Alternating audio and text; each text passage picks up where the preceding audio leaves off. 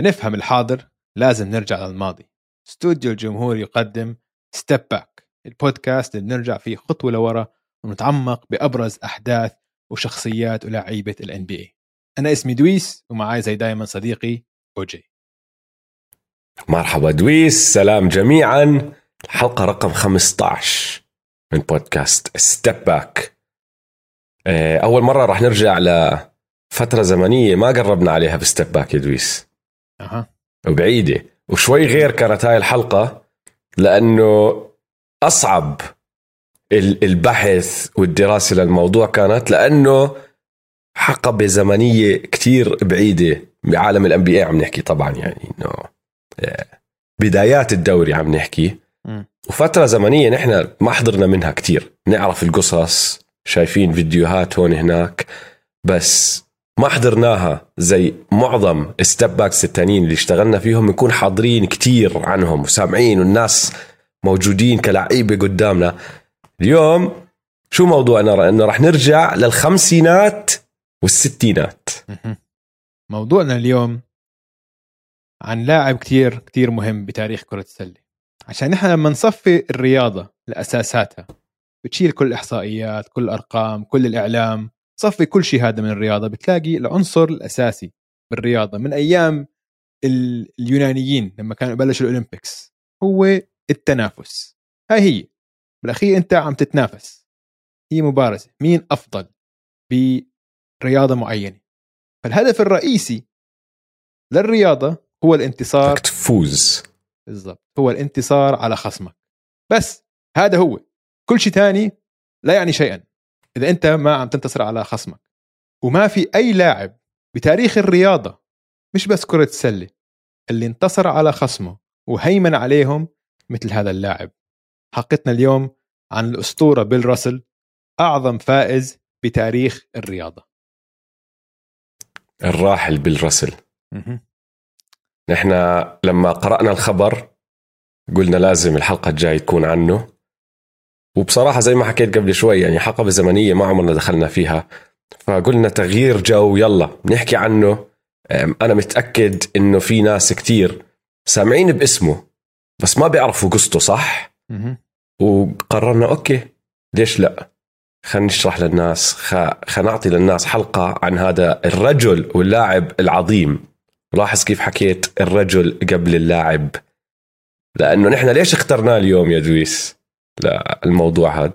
لأنه هو أعظم رجل لعب كرة سلة. وهذا. هذا الفرق المهم. ما عم نحكي عن أعظم يمكن مش أعظم لاعب كرة سلة بس أعظم رجل لعب كرة سلة أعظم فائز بتاريخ كرة السله وأعظم زميل بتاريخ كرة السله ويمكن الرياضة كمان. ال ال الكلمة كمان اللي بدي أزيدها على كل إشي أنت حكيته أعظم بطل آه. لأنه شوف أنا وراح نحكي بالحلقة بعدين شوي عن آه، مكانته ك كلاعب ماشي؟ وأنا برأيي الشخصي مش أعظم لاعب لعب كرة السلة بس أكيد أعظم بطل لعب كرة السلة.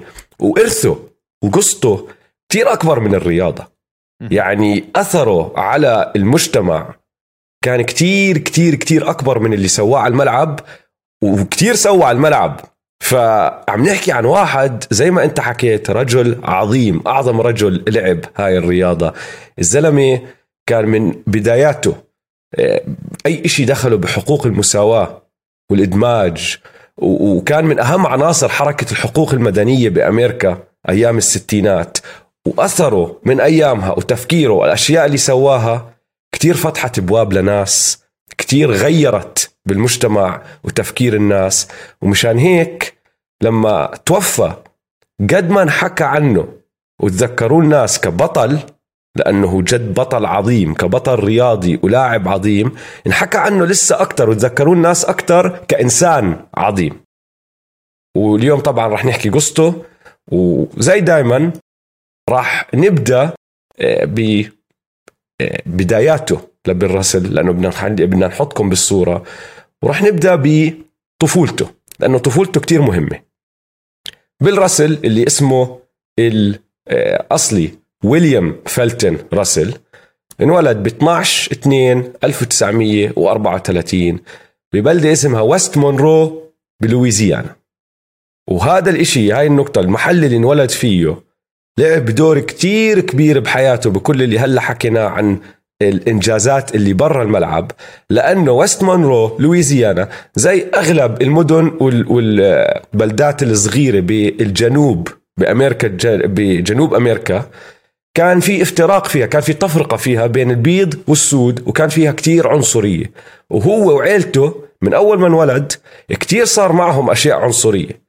نحن عم نقرأ هيك يعني في أكمل قصة بينت واضحة إنه انعادت وانحكت وأشياء هو بحكيها عن عن أبوه وعن أمه على سبيل المثال. ففي قصة أبوه تشارلز راسل مرة رايح على كازية والعامل اللي بالكازية ما قبل مع إنه هو إجا ووقف على الدور زيه زي غيره ما قبل يتعامل معه لخلص التعامل مع كل البيض اللي كانوا بالكازية. فالزلمة قال لك خلص بديش. تشارلز راسل قال لك خلص بديش وراح أروح ألاقي كازية الثانية أول ما بدأ يتحرك العامل اللي بالكازية طال shotgun حطه بوجهه وقال له بضلك واقف هون وبتستنى دورك لأنا أحكي لك إنه بقدر أتعامل معك أو بطخك. يعني أنت تخيل قديش العنصرية كانت موجودة وقديش كانت واضحة. بعيون بيل راسل الصغير لأنه عم بشوفها مع ابوه مع أمه. أمه على سبيل المثال مرة. ماشية بالبلدة نفسها بوست مونرو لابسة فستان أبيض. شرطي مش أي حدا شرطي أبيض. وقفها وقالها اسحبي حالك بترجعي على البيت وبتغيري هذا الفستان. لأنه اللي بشرحه هو قالها لأنه هاد white women's clothing إنه أواعي امرأة بيضة وقالها ارجع على البيت وغيري. وهذا الحكي كله والعنصرية اللي شافها يوم ورا يوم ورا يوم طبعا أثرت على بيل راسل ومشان هيك هو صفى آه، داخل وله أثر كبير بقضايا العدالة الاجتماعية لما كبر ولما صار زلمة ولما صار له اسم وصوته له وزن. هلأ العنصرية بوست مونرو كانت سيئة لدرجة إنه العيلة قرروا ينتقلوا من هناك لأوكلاند لما كان هو عمره 8 سنين. بس بأوكلاند حياتهم ما كانت سهلة. مع إنه العنصرية أقل بس حياتهم ما كانت سهلة. كان عايش ببيت يعني فيه فقر. وهو آه، ما ساعد اللي ما ساعد الموضوع إنه أمه توفت لما كان عمره 12 سنة. فأبوه اللي كان شغله يسوق آه، شاحنات بطل يشتغل هداك الشغل وأخذ شغل بدفع أقل. بس آه، جنب العائلة لأنه بده يكون حوالين عائلتهم كعامل نظافه بمصنع. فما كان عم بيساعدهم وضعهم المادي واضطروا يعملوا أكمل شغلة هون هناك عشان يعيشوا فيها. هلأ بالرسل أيامها مع إنه كان رياضي رائع من ناحية لياقة بدنية ما كان لاعب سلة رائع. كان آه، بركض إنه تراك رانر خرافي. وكان بيحكوا لك إنه ال jumping ability تبعته كانت رائعة. آه. ال long jump تبعته مفروض اللي بيحكوا لك إياه لأنه عم نحكي عن أيام طفولته طبعا ما في يعني ما عم تك... ما عم باخذوا أرقام قياسية وبكتبوها لواحد بال high school بس كان يقدر ينط 6 متر تقريبا وكان ال high jump تبعه بيقولوا لك كان ينط high jump بكل سهولة بدون أي تكنيك. ما تدرب يعني مش إنه واحد بتدرب ينط high jumps كان ينط لحاله وتقريبا يكسر أرقام قياسية. إنه الناس كانت تطلع عليه لما يقعد ينطنط مع ناس بتتدرب وعندها التكنيك بيطلع راس براس معهم بدون ما يعمل إشي بس لأنه لياقته البدنية من عالم تاني. في صورة تاريخية رح نحطها أكيد بالمونتاج بالفيديو. عم بنط تعرف ال high jump عادة اللي بتنط اللي, اللي عم بسمعنا بتنط بظهرك. أنت لي؟ إنه هلأ التكنيك انك تنط بظهرك. هو عم بنط على بطنه إنه عم بنط عادي إنه وجهه وبطنه فوق ال... فوق العصاية بنط لقدام. بنط لقدام. ف حتى الصورة شكلها شكلها إنه wow إنه هذا عم بحلق الزلمة جد. تشبه هيك للي عم بيسمعنا بتعرف كيف؟ منظر ارون جوردن بال dunk contest اللي هذا حط ال dunk تحت رجليه. إيش هيك إنه رجليه لقدام ومطوي هيك بس عم بحلق بالسما. فهاي نحط الصورة أكيد بالمونتاج. آه، من ناحية كرة سلة ما كان يفهم اللعبه كتير وما كان لاعب نجم أو أي شيء هيك قريب على لاعب نجم بس كان عنده مدرب واحد بالمدرسة شاف لياقته البدنية قديش خرافية وقديش عنده بوتنشل عالي سقفه عالي من ناحية لياقه بدنيه وصار يشتغل معاه إنه يدربه على أساسيات اللعبة.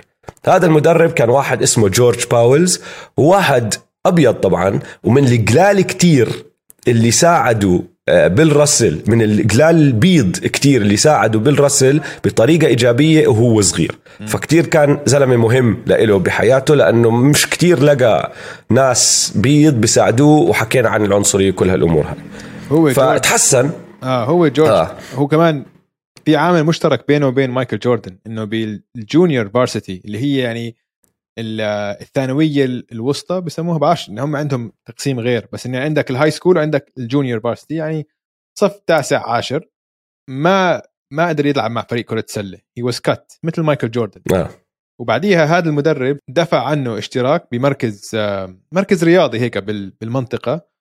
وهون وقتها بلش يطور أخلاقيات العمل تاعته عشان كثير قدر هاي الهدية من من جورج باول إنه آه والله إنه هذا الزلمه بيهتم فيي جد. إنه بأنه أبيض وهيك بس جد مهتم فيي وش- وأعطاني هذا الاشتراك فأنا راح أستغل هذا الاشتراك وراح أتمرن وراح أبلش أشتغل على حالي وعشان أطور مهاراتي بكرة السلة. واللي ساعده كمان إنه طول شوي كان من هدول اللي بيجيهم late growth spurt يعني كان طوله عادي وبعدين بآخر سنة سنتين بالجامعة مرة واحدة طول شمط طول مرة واحدة.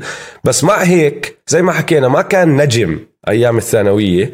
فما إجا كثير عروض جامعات إنه تعال إلعب معنا. إجا عرض واحد من جامعة University of سان فرانسيسكو جامعة سان فرانسيسكو كان في واحد كشاف بيشتغل معهم recruiter مع الجامعة اسمه هال دي جوليو. هال دي جوليو حضر له مباراة هو بالثانوية وبيقول لك إياها إنه ال ال الكلمة اللي استعملها هي هاد atrocious fundamentals أساسياته سيئة جدا كارثية. بس شاف فيه إشي اللي هو أظن اللياقة البدنية طبعا. شاف فيه إشي. أقنعه إنه هذا الزلمة بيقدر يكون نجم. وراح أقنع المدرب عنده بال- بالجامعة إنه يعطيه عرض بعثة آه، آه، رياضية تعال العب معنا وادرس بالجامعة. ورسل لأنه ما كان عنده ولا عرض تاني من ولا جامعة قال لك 100% وهاي لقطة هاي هاي إشي حدث مهم جدا بحياة بيل راسل لأنه كانت أول مرة بلاحظ إنه كرة السلة فرصته إنه يطلع من الفقر ويطلع من العنصرية والحياة هاي اللي هو عم بعيشها. وشاف إنه والله هاي فرصة كبيرة فحط كل تركيزه فيها كل تركيزه. صار هو ما عنده أي إشي تاني بالحياة مهم غير إنه يبدع بكرة السلة. وب USF زبطت معه على طول لأنه المدرب تبعهم كان يلعب أسلوب آه، أسلوب طريقة اللعب تبعتهم كانت بطيئة بركزوا بال half court بس تركيزهم كتير كان كمان على الدفاع ورسل مهاراته كانت كتير تساعده مع الدفاع. وصار يعمل شغلة هداك سمح له يعملها ما كانوا يعملوها السناتر أيامها لأنه كانوا كلهم يلعبوا كتير كتير غير. كانوا بالعادة ال center كبير طويل هو أكبر لاعب بال- بالملعب وبضل معلق بخصمه ال center الثاني. راسل كان أسرع وأصغر شوي من السناتر العاديين. فإيش صار يسوي؟ لأنه أسرع من باقي الشباب كان يترك اللاعب تبعه يساعد ال team تبعه ويرجع له. على هاي شغلة هلأ بنشوفها بال NBA كثير عادية. إنه ما ولا حتى بتفكر فيها لما أنت تشوفها بتصير مع كل حدا. بس أنت عم تحكي أيام الخمسينات طريقة اللعب كانت كتير غير. واي مدرب تاني ما كان سمح له يعمل هذا الحكي بس مدرب USF قال له العب هيك. ومن وراء هذا الإشي ومن وراء بيل راسل كحجر أساس الدفاع تبعهم صار الفريق من أفضل فرق الجامعات أيامها. هلأ مع إنه هذا الحكي صار نرجع للعنصرية لأنه هاي جزء كتير ورح نضلكم تسمعوا فيها يا ناس. العنصرية جزء كتير مهم من اللي صار مع بيل راسل بحياته. مع إنه الفريق صار ممتاز هو وزملائه السود اللي على نفس الفريق ما تسهلت عليهم الحياة. يعني كل ما كانوا يطلعوا من المدينة يروحوا يلعبوا بمدن تانية يصير في حوادث عنصرية يصير في أشياء عنصرية تأثر عليهم. فعلى سبيل المثال مرة راحوا على أوكلاهوما سيتي عم بيلعبوا هناك ببطولة جامعية بال 1954 الأوتيلات كلها اللي بالمدينة ما بدها تدخلهم. لا رسل ولا زملائه السود سمحوا لهم يناموا بالأوتيلات. فراحوا ناموا بدورميتوري صغير مهجور مش أوتيل كل الفرق الثانية ولاعيبتها قاعدين بيناموا بال... بالأوتيلات وهدول نايمين نايمين بدور آه، مهجور. بس اللي صار من وراء هاي الحوادث والقصص هاي إنه صار هو يشكل آه، بوند صار صار يضرب صحبة وبيحس حاله مقرب وأكثر آه، مقرب أكثر على زملائه. بنى روح صار الفريق. يحسهم أيوه بنت تروح الفريق لأنه كلهم صاروا إخوان. فهمت علي؟ فعقليته اللي هي المعروفة كتير إنه هو he's a team player لما نحن نحكي عن بيل راسل الناس بتقول لك the ultimate teammate أنت حكيتها أفضل زميل. هدول القصص كانت تأدي لهذا الإشي لأنه صار كتير يحبهم صار يحس زملائه هم إخوانه وكانوا عم بيعيشوا هالأشياء هالحوادث المش حلوة العنصريه مع بعض صاروا أقرب وأقرب أقرب على بعض. والإشي الثاني اللي كمان لاحظ إنه عم بيصير اللي زاد أكثر على هذا الإشي إنه مع إنه صار هو بكتير آه، بطولات وبكتير مباريات بيكون هو أفضل لاعب ما كانوا أيامها الجامعات أو الدوري دوري الجامعات ما كانوا يعطوه هدايا مش هدايا عفوا جوائز كتير. لأنه أسود. فعلى سبيل المثال بسنته الثانية بالجامعة فازوا 28 من 29 مباراة. فازوا البطولة. طلع ال MVP بال Final Four و first team All-American يعني من أفضل خمسة بالجامعة. كان معدله فوق ال 20 نقطة و20 rebound وكان أفضل لاعب دفاعي بالبلد كلها بكل أمريكا بكل دوريات الجامعات. بس لما انتهى الموسم راحوا أعطوا جائزة أفضل لاعب بهديك السنة ل center تاني. مش لإله لأنه هداك أبيض وبالرسل أسود. فهو إيش صار معه؟ بقول لك لما شفت هذا الحكي عم بصير الطريقة اللي أنا صرت ألعب فيها تفكيري عن اللعبة كتير تغير. بطلت أنا أهتم باللي بسموه individual achievements. أنا ما بدي أنجز إشي ك ك بالرسل لحاله. صرت أهتم أكثر بإنجازات الفريق بدل ما أهتم بإحصائياتي وأرقامي وأنا شو عم بيجيني. لأنه قال لك أنا طيب إيش ما أسوي؟ ما راح يعطوني إشي. ما هي؟ هو, هو راح لصلب الموضوع. نحن نلعب رياضة شو الهدف من الرياضة؟ الانتصار الفوز فقط. كل شيء تاني اللي بتطلب رأي ناس تاني آه، تصويت ام في بي أبصر إيش أي أي شيء تاني كله هذا قال لك أنا هذا ما بيهمني بالمرة. أنا راح أركز كل طاقتي ال- ال- البدنية وطاقتي الذهنية على الفوز كيف راح أفوز؟ وهذا اللي بميزه كتير اللي ما بنعطى حقه كفاية. والناس بالعكس يمكن عشانها ما بتفهم وما بتعرف قديش هو كان مهم لكرة السلة. هذا أول واحد كان بيفكر بكرة السلة بالطريقة اللي نحن هلأ نفكر فيها. وكتير ناس مثلا جوردن كوبي بعديها إنه اللي خلص صاروا مهووسين بكرة السلة. هذا أول واحد كان مهووس بكرة السلة. وكان في قصص بالجامعة إنه بإنه طبعا مش إنه ما كان يركز على ال على ال- هدول الجوائز الفردية مش إنه ما كان يطور حاله. كان يقول لك مثلا كان في قصص إنه قبل ما يترك أي تدريب كان لازم يسجل 500 hook shot باليمين وبالشمال. يعني 1000 hook shot قبل ما يطلع من الجيم. هاي هلا بتسمعها عن كل لعيبة. صاروا يسووها. بس هو من أول الناس اللي بنعرف بنعرف عنهم اللي كان يطبق هيك تمارين إنه كان عنده إخلاقيات عمل خرافية خرافية خرافية. مرعبة آه. هلا مع إنه ما ركز على الإنجازات الفردية مش معناته إنه مسيرته الجامعية ما كانت ناجحة. كانت ناجحة كتير كتير كتير. لأنه لعب ثلاث سنين بالجامعة فاز بطولتين بثلاث سنين بال 1955 وال 1956 ومن ضمن هالسنتين فاز الفريق تبعه 55 مباراة ورا بعض على التوالي بدون أي خسارة آه. ونقطة صغيرة حلوة كتير هو وزميله كيسي جونز اللي كمان صار لاعب NBA رائع اللي بيقولوا لك هم اللي بدوا يلعبوا بدوا حركة نحن هلا بنشوفها دائما اسمها ال alley-oop. هم كانوا أول اثنين بدوا يلعبوا بهاي الطريقة إنه لما يطلعوا fast break يزت له إياها هذاك يمسكها ويحطها. فال alley-oop بدأ مع بيل راسل وكيسي جونز. خلص بال 1956 مسيرته الجامعية بس قبل ما يدخل ال NBA راح لعب مع الفريق الأولمبي تبع الولايات المتحدة بأولمبيات ال 1956 بملبورن وكمان فاز ذهبية هناك. فيعني مش عاطلة مسيرته كانت كلاعب آه، من من الهواة قبل ما يدخل ويصير محترف بال NBA لواحد زي ما انت حكيت قبل شوي أيام الثانوية ما كان حتى داخل فريقه لآخر اكمل سنة. فمن مرة مش عاطلة. آه لا مش عاطل ابدا. ورح رح كثير رح نتطرق للعوامل الاجتماعية والعنصرية عشان إنه وقتها كان الوضع بأمريكا غريب كتير. إنه أنت أمريكا كانت آه، أعظم أكبر اقتصاد بالعالم وكانت مزدهرة خاصة بعد الحرب العالمية الثانية. كانوا السود مسموح مسموح لهم يسووا كل كان إنه على الورق عندهم حقوق. كان يروح يروحوا بالجيش مف... إنه على الورق عندهم حقوق لكل شيء. بس بالفعل تطبيق يعني خاصة خاصة على آه، مستوى الولايات. كان عندك الولايات خاصة الولايات ال South اللي هو وين كان. العنصرية كانت شديدة جدا يعني. كان في lynchings بسموهم. ال lynchings اللي اللي بياخذوا السود وبيعلقوهم من شجر من إنه بيشنقوهم. شنق. كان كان شيء وارد جدا.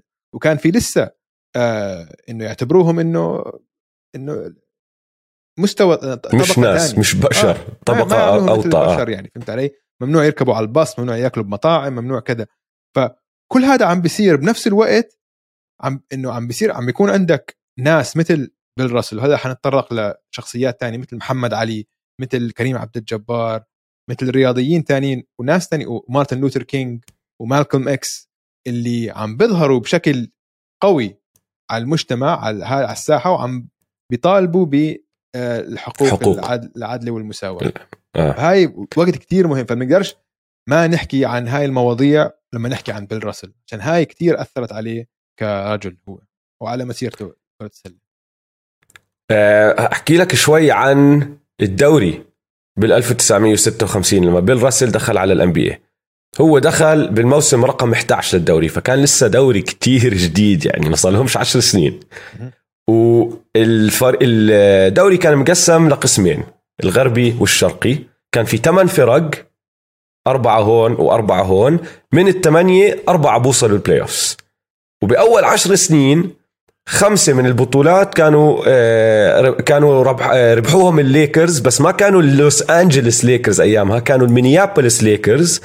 وكان زعيمهم واحد اسمه جورج مايكان اللي بيقولوا لك هذا أول نجم بتاريخ ال NBA ربح خمس بطولات مع الميني ليكرز مع المينيابوليس ليكرز والتانيين تفرقوا بين هالأكم الفريق. بس هلأ ما ضلت هيك.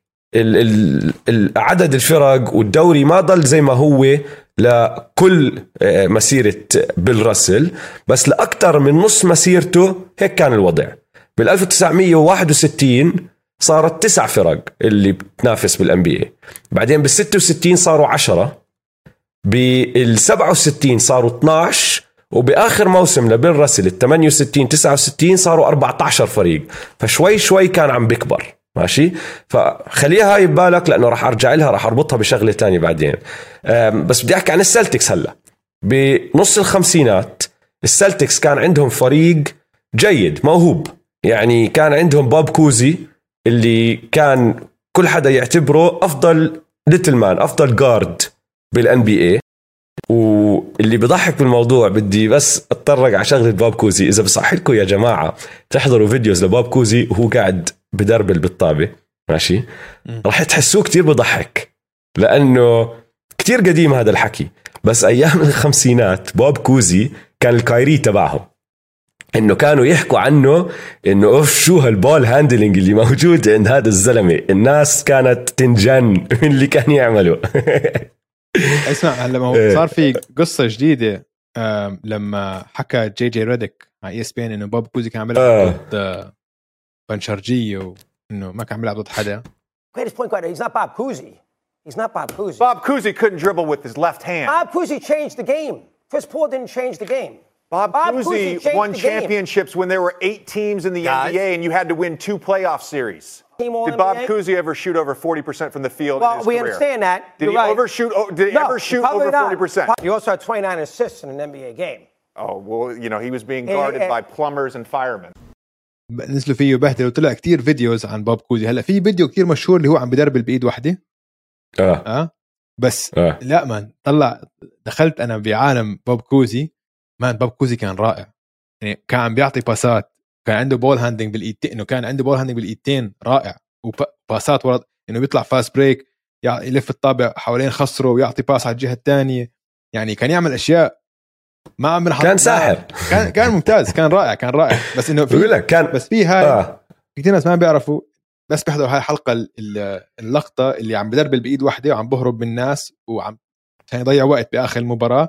كل حد فكر آه. هيك كان إنه هيك كان يدربل لا هو إنه عنده كثير كان مهارات أكثر من هيك فبس حبيت هو بقول لك كان. أفضل little man بالدوري آه. بس اسمع هلأ معك حق حق اللي أنت بتحكيه بس بتقدرش تقارنه بأيام اليوم من ناحية طبعاً، ball handling. لأنه اللي طبعاً. بيعمل مستحيل تطور. مستحيل طبعا آه. طبعا ما- المهم.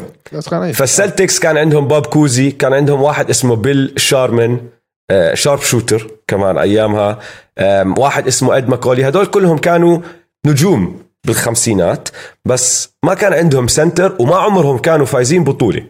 زي ما حكيت العشر سنين اللي مرت بالدوري ال Celtics ما فازوا ولا بطولة. آه، بيل راسل انضم للفريق بشهر 12 من هديك السنة وبموسمه الأول لعب 48 مباراة.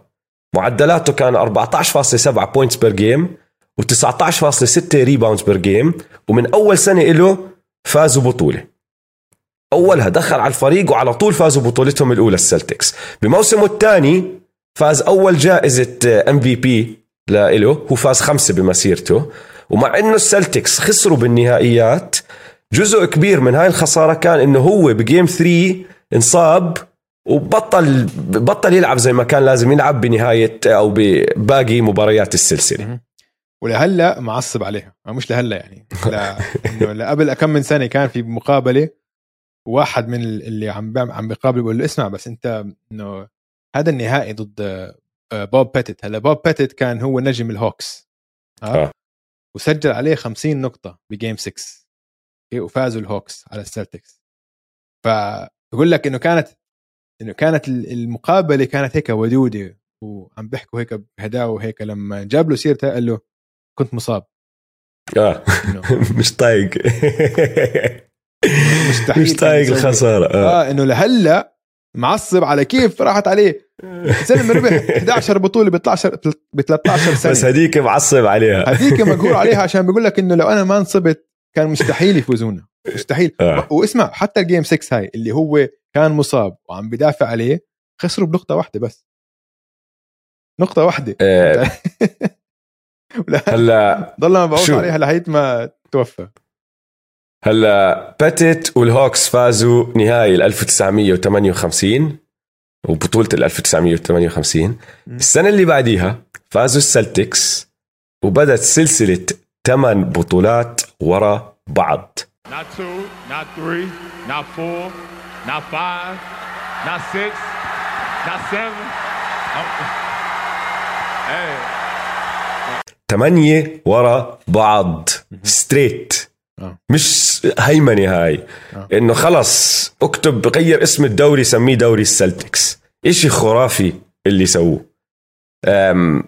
بدوا يفوزوا سنة ورا سنة ورا سنة.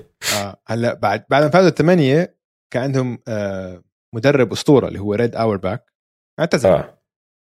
ومين عين مكانه؟ مدرب بالرسم بالرسل بيل راسل صار لاعب ومدرب وكان طبعا أول لاعب أسود في ال NBA أول مدرب أسود. أول مدرب sorry أول مدرب أسود في ال NBA وأول موسم له كمدرب وكلاعب خسر بنهائيات القسم الشرقي ضد ويل تشامبرلين بعد. والفيلادلفيا آه 76ers وطبعا أم، انسى شو بس بعديها. رجع. و... آه. رجع. بس شو صار بهالإعلام هاي السنة؟ إنه آه طبعا أسود واللي كان أصلا اللي بيقدرش يدرب. ما بيعرفش يدرب بيفهمش وكل ال- اللي آه، هم كانوا عم يفوزوا عشان المدرب الأبيض ريد اور باك وهو بوسطن كمان. بوسطن يعني ما كانتش قليلة ما كانتش يعني هذا. ف طبعا سكتهم بعديها ورجع فاز مرتين ورا بعض. آه فرجع بال 68 وبال 69 فاز كمان بطولتين كلاعب وكمدرب.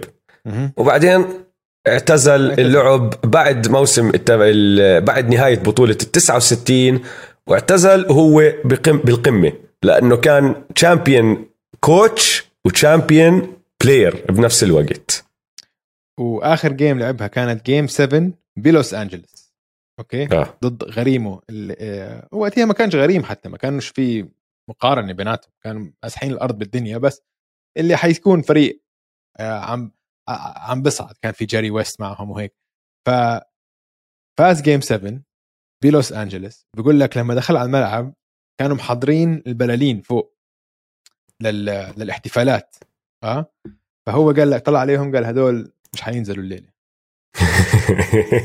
وقال لك إنه عصب كثير إنه نهان كيف كانوا عم بيحضروا هذا وحكى إنه هدول البلالين ما راح ينزلوا. ولما اعتزل وقتيها جيم 7 ما رجع لعب بضل هو الوحيد لحد اليوم اللي بيعتزل في قمة الرياضة.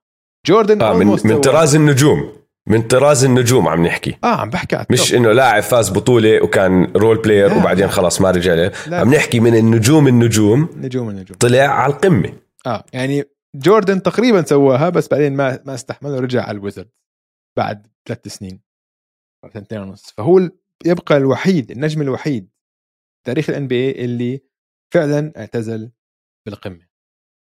طلع بالقمة وبمسيرته كانوا معدلاته 15.1 points per game 22 ونص rebound per game و4.3 assist per game طبعا ما عندنا steals ولا blocks لأنه أيامها ما كانوا يحسبوهم. ال blocks خسارة ورح نحكي فيها هاي النقطة كمان بس خسارة إنه ما كانوا يحسبوهم لأنه كتير كتير كتير بنحكى عن شطارته. بقولوا لك في ناس بتحكي إنه بيل راسل كان the best shot blocker بالتاريخ. أم المهم اسمع بدي. أحكي عن موضوع صغير. أنت جبت سيرة ال 66 67 وبطولة ال 67 لما خسر ضد فيلي وضد ويلت. لازم نحكي عن ويلت لأنه ال- التنافسية اللي صارت العدائية اللي صارت بيناتهم ال rivalry اللي صارت بيناتهم هدول الاثنين لليوم بنحكى عنها. يعني ما أظن في أي لاعبين بتاريخ ال NBA مربوطين ببعض للدرجة هاي بس كمان كتير عكس بعض للدرجة هاي. عكس بعض يعني واحد هون والتاني هناك. ويلت شامبرلين دخل الدوري بال 1959 لما كان راسل عم بدخل موسمه الرابع. ومن أولها ويلت شامبرلين من أولها بدع وأثره على الدوري احصائيا يعني ك rookie دخل على الدوري وكان معدله 37 37.6 نقاط بالمباراة. طبعا تصدر الدوري مع 27 rebound بالمباراة اللي كان أعلى من رقم راسل اللي هو 24 بس مع إنه احصائيا دخل ودمر الدنيا من أول موسم له بدت الشغلة اللي مدت ومدت ومدت لكل مسيرتهم أو طالما هم الاثنين على الملعب اللي هو مع إنه ويلت عنده الإحصائيات هذيك السنة فاز راسل والسلتكس فازوا البطولة. وهاي الشغلة اللي ضلت دائما موجودة. يعني ويلت دائما كان عنده الأرقام المجنونة والأرقام القياسية لما تحكي عن أرقام فردية وإنجازات فردية بس راسل كان دائما يفوز البطولات. ويلت أنهى مسيرته بخاتمين. واحد بس إجا لما كان راسل عم بيلعب اللي هو خاتم ال 1967 اللي أنت حكيت عنه. الثاني إجا بعد ما راسل اعتزل. وكانوا يحكوا لك إنه راسل اللاعب الوحيد اللي كان يدخل وخلص يعيش براسه لويلت. ويلت شوف هال شوف هال المعلومه الجنونية للعلم. ويلت بيقولوا لك الناس أقوى لاعب مر على ال NBA بالتاريخ. ماشي؟ الزلمة رفع 465 pound bench press لما كان عمره 59 سنة. للمقارنة شاك. شاك ديزل بنفسه بعزه ما عمره رفع أكثر من 450 هداك 465 لما كان عمره 59 سنة. الزلمة كان إشي خيالي من ناحية لياقة بدنية وقوة. بس ضد راسل كان يخاف. راسل كان يخوفه. يخوفه. راسل مان كانوا هم كثير مختلفين عن بعض. إنه عندك يعني بالنسبة لراسل كان هو ما يشوفه كنظير. إنه كان عشان إذا تطلع على ال rivalry تبعتهم راسل سحقه يعني ما كان في rivalry بالحقيقة. كان الناس مبه- مبهرين بال بالأرقام والنقاط اللي عم سجلها ويلت. بس كل مرة يلعب ضد راسل كان راسل يسكر عليه. معدل النقاط يسجلها كان كتير أوطى. في مرات كان يخليه يسجل أقل من 20 نقطة بمباراه بعض السلاسل ضد بعض. فبالنسبه لراسل ما كان كان ما كان في حتى مق... rivalry كان كان يحترموا بعض وهيك بس إنه يعني هو كان شايف إنه أنا كسحته هذا الزلمة. ما كان في مقارنة يعني. فهمت علي؟ إنه لعبوا مع بعض بال playoffs ثمان مرات راسل فاز سبعة. okay؟ وعنصر رئيسي ليش هذا الحكي صار. إنه كانوا لاعبين كتير مختلفين. ويلت شامبرلين كان يركز كتير على الجوائز الفردية. وبحياته برا السلة كان يركز كتير على قديش كان ينبسط. وفي بكتاب المتعه كان المتعة. كتاب autobiography له اسمه ويلت آه آه ع- كان يزعم كثير أشياء. آه؟ واحدة منهم إنه قديش هو كان ينبسط. وقديش كان مع النسوان وقديش كان هذا إنه كان بقول لك أرقام كان يضرب أرقام خيالية بقول لك فوق الألف نام مع فوق الألف وحدة بلوس انجلوس 20000 ولا شيء ألف، حط 20,000 أرقام رقمه. خيالية يعني إنه كان مقضيها مع آه، ف... بحكي لك 20000 في ناس عملوا حسبة. إنه مستحيلة مستحيلة. هذا كان ال... ال... الهوية تبعته إنه هو هيك فهمت علي؟ إنه هو كان آه عنصر أناني. إنه كان يفكر بحاله وكان آه هذا همه الأول. راسل بالعكس راسل كان بس مهووس كرة سلة. يعني أقرب واحد للناس اللي ما بدها بدها تشبهه بحدا كيف كان كوبي؟ نسمع مثلا عن مثلا عن آيفرسون كان دائما يطلع يسهر وهيك وكوبي يروح على الجيم الساعة 3 الصبح. هو كان هيك بس من الخمسينات أو الستينات. شاك. أو شاك. بالضبط. شاك شاك وكوبي. بالضبط 100% فحتى بال... بالكتاب بيقول لك إنه كانوا يحترموا بعض شوي عشان ضلوا هم ضلوا صحبة آه؟ ضلهم صحبة يعني ما كان في عداوة ضلهم صحبة صح. عشان آه. بيل كان بيعرف إنه كان بتمنى إنه يكون هو شوي أكثر مثل ويلت وويلت كان بتمنى إنه يكون هو شوي أكثر من مثل بيل. بس بيل راسل ما بقدر يكون مثل ويلت. ما ما بيهتم لهاي الشغلات. بس شايف اللي عم بيسويه ويلت إنه مبسوط وهيك وهو بقرر إنه لأ أنا بس حضل مهووس بكرة السلة وهمي الوحيد إنه أفوز. بس فقط. آه كسروا. آه. اسمع هو كسروا للعلم. هاي المباراة ال- اللي أنت حكيت عنها اللي هي جيم 7 بال 69 آخر مباراة نفسها تبعت شاف البلالين والاحتفالات الجاهزة اللي عم بيلعبوا فيها بإلي. ويل تشامبرلين كان على هذا الفريق كان بيلعب مع إلي. ما أخذ غير 8 تسديدات بهذيك المباراة. و- وكان كاسره كان داعس عليه بيل راسل لدرجة إنه الليكرز قعدوه على دكة الاحتياط بآخر دقائق من مباراة مهمة انتهت 108 106 لأنه ما شافوا في ما شافوا فيه ال ال القابلية إنه بيقدر يطلع راس براس مع بيل راسل كان داعس كان زلمة مهزوم. فشالوه حطوه على دكة الاحتياط. فأنت اللي عم تحكيه 100% الناس كثير بتحكي عن ويلت وراسل كـ rivalry تاريخية لأنهم كانوا أفضل two centers أيامها وأرقام ويلت القياسية. بس لما تيجي تطلع على ال head to heads وشو عملوا ضد بعض وإنجازاتهم مش الفردية إنجازاتهم كفرق ما في مقارنة مش rival. حكينا باول حلقة. هذا هو هدف الرياضة. هدف الرياضة إنك تنتصر. ما في ما إلها أي معنى لو أنت تسجل 100 نقطة بمباراة بعدين تخسر. ما ما في غير. هدف واحد. الر- الرياضة عشان هيك كل حد كلنا بنحبها. تنتصر. فوز. كل شيء ثاني لا يعني شيئا. stats mean nothing.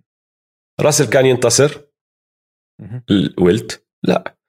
هلا بعد الاعتزال أم، بيل راسل ضله موجود بدوائر الان بي ضله موجود بعالم الان بي اي آه، بالسبعينات كان مدرب السونيكس باواخر السبعينات بالثمانينات درب الكينجز أغلب السبعينات والثمانينات لما ما كان عم بدرب كان يشتغل على التلفزيون كان معلق على التلفزيون. بعدين بالتسعينات اختفى شوي بس ببداية الألفينات رجع يطلع ويبين كمان مرة وصار من وجوه الدوري brand ambassador للدوري. ومرات يعني عم بعطوه بكرموه بجوائز وكل هالامور هاي زي بال 2009 جائزة ال Finals MVP سموها باسمه We are honored to have with us tonight Bill Russell, who led the Boston Celtics to 11 championships in 13 years, the ultimate champion. We have named the MVP trophy in his honor. فصفى هو كل ما يفوزوا آه، كل ما تنتهي بطولة كل سنة هو اللي قاعد بسلم جائزة ال Finals MVP للربحان. وهذا الحكي صار لل 2019 لما صار في كوفيد بال 2020 وكوفيد وهو كبير بالعمر بطل بده يكون حوالين الناس بس بالعادة كنت تشوفه دائما هو قاعد بسلم هاي الهدية. ومرات كان يطلع بأشياء يعني دائما موجود بس يطلع بأشياء إنه ما لها خص بشغل الدوري الرسمي بس هو بتدخل.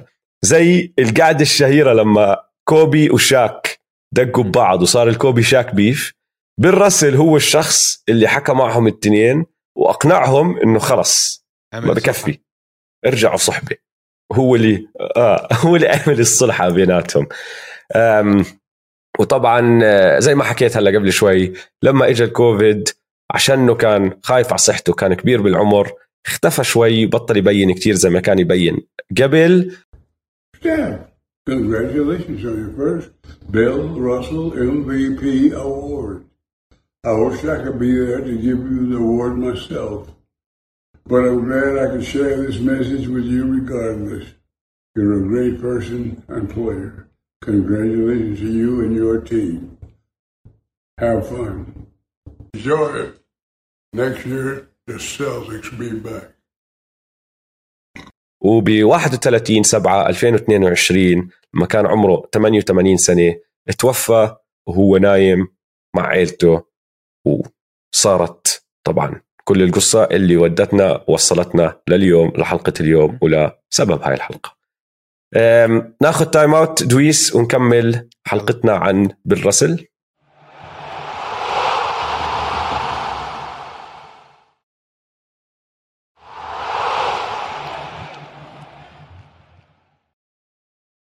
انطباعات أولية. بعد ما رجعت قرأت كل شيء ورجعت ذكرت حالي بإيش سوى. يا أخي لساته هو كتير underrated إنه ما بنعطى حقه كفاية بالمرة بالمرة بالمرة. إنه هذا كان أول واحد مهووس بالسلة. إنه هو أول واحد بلش يعمل ال scouting فهمت علي؟ إنه كان يدرس الخصم. وبيقول لك كان إنه كان هو ما كان يبلك الخصم خلال المباراة كان يبلك الخصم قبل المباراة بخمس ست ساعات. عشان يكون دارس الخصم وعارف شو عم بيعمل. و بي- بي- بيعيد المباراة بذهنه ذهنيا بيلعب المباراه 20 مليون مرة قبل ما يلعب المباراة نفسها. فلما تلعب مباراة بيكون حافظ شو الخصم حيعمل وبعدين بفوز بينتصر عليهم بفوز عليهم. ف إنه هو أول واحد كان لهالدرجة مهووس بكرة السله وأخذها ك كمهنة لازم يتقنها ويكون هو الأفضل فيها بالعالم. أنا انطباعي الأولي شوي غير بعد ما عملت كل البحث وكل هالأمور هاي. هلأ أنا وياك 100% متفقين على شغلة إنه بيل راسل كرجل رجل عظيم صح؟ مم. وكلاعب لاعب عظيم. بس ما بعرف كيف أقيمه صح؟ راح أحكي لك ليش. ما بعرف كيف أقيم عظمته على الملعب صح لأنه في كتير عناصر تلعب بهذا الإشي. أولهم على سبيل المثال إنه ما في ما بتقدر تحضره زي ما بتحضر ناس تانيين لأنه مبارياته كلها قديمة كتير فالجوده البث واطية ويعني ما مش ما عم تحضر إشي بكل سهولة. مع إنك عم بتشوف اللي عم بيصير ما عم بتشوفه بالوضوح اللي بتشوف مباريات من بعد السبعينات والثمانينات وطالع ماشي؟ بعدين لعب بوقت ب... بالدوري كان الدوري ما فيه تنافسية زي ما صار فيه بعدين وحكيت لك قبل شوي عن أعداد أو رقم الفرق اللي كانت بتنافس. لمعظم مسيرته كانوا أقل من عشر فرق عم بيلعبوا. زادوا شوي بنهاية مسيرته.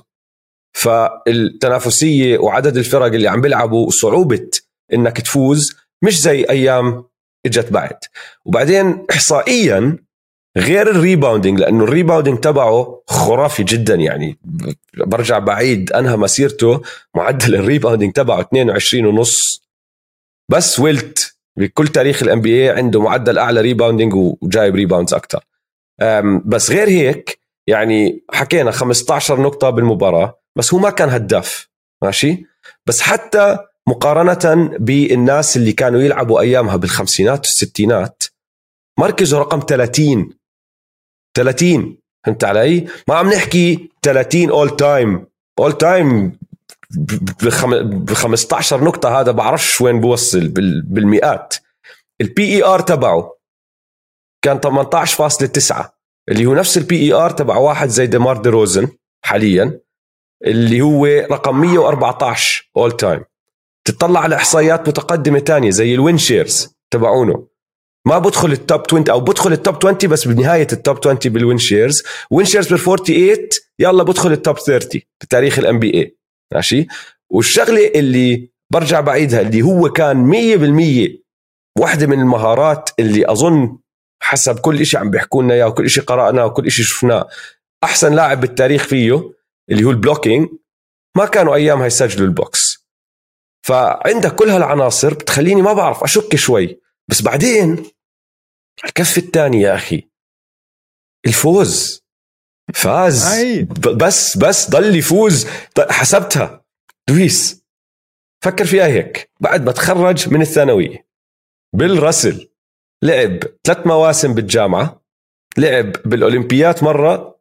ولعب 13 موسم بالان بي اي يعني نافس ل 17 بطولة. ماشي؟ فاز 14 من ال 17 82% يعني ولو لو بدك تحكي عن الموسم اللي هو زعلان عليه اللي حكينا فيه اللي هو 8 موسم ال 58 لما انصاب بال finals لو إنه ما انصاب وفاز هديك البطولة كان فاز 15 من 17 فاز 82% من البطولات اللي لعب فيها. مش معقول دويس مش معقول إنه شو هاد؟ مش معقول. أول ما يخش على فريق كان يفوز الفريق وللي مفكر إنه كان يخش على فرق جاهزة تفوز لا بالجامعة ال University of سان فرانسيسكو. السجل تبع الفريق كان تحت ال 500 قبل ما هو يوصل ويلعب معهم. فاز معهم بطولتين. بوسطن زي ما حكيت قبل شوي ما كان عندهم ولا بطولة لوصل.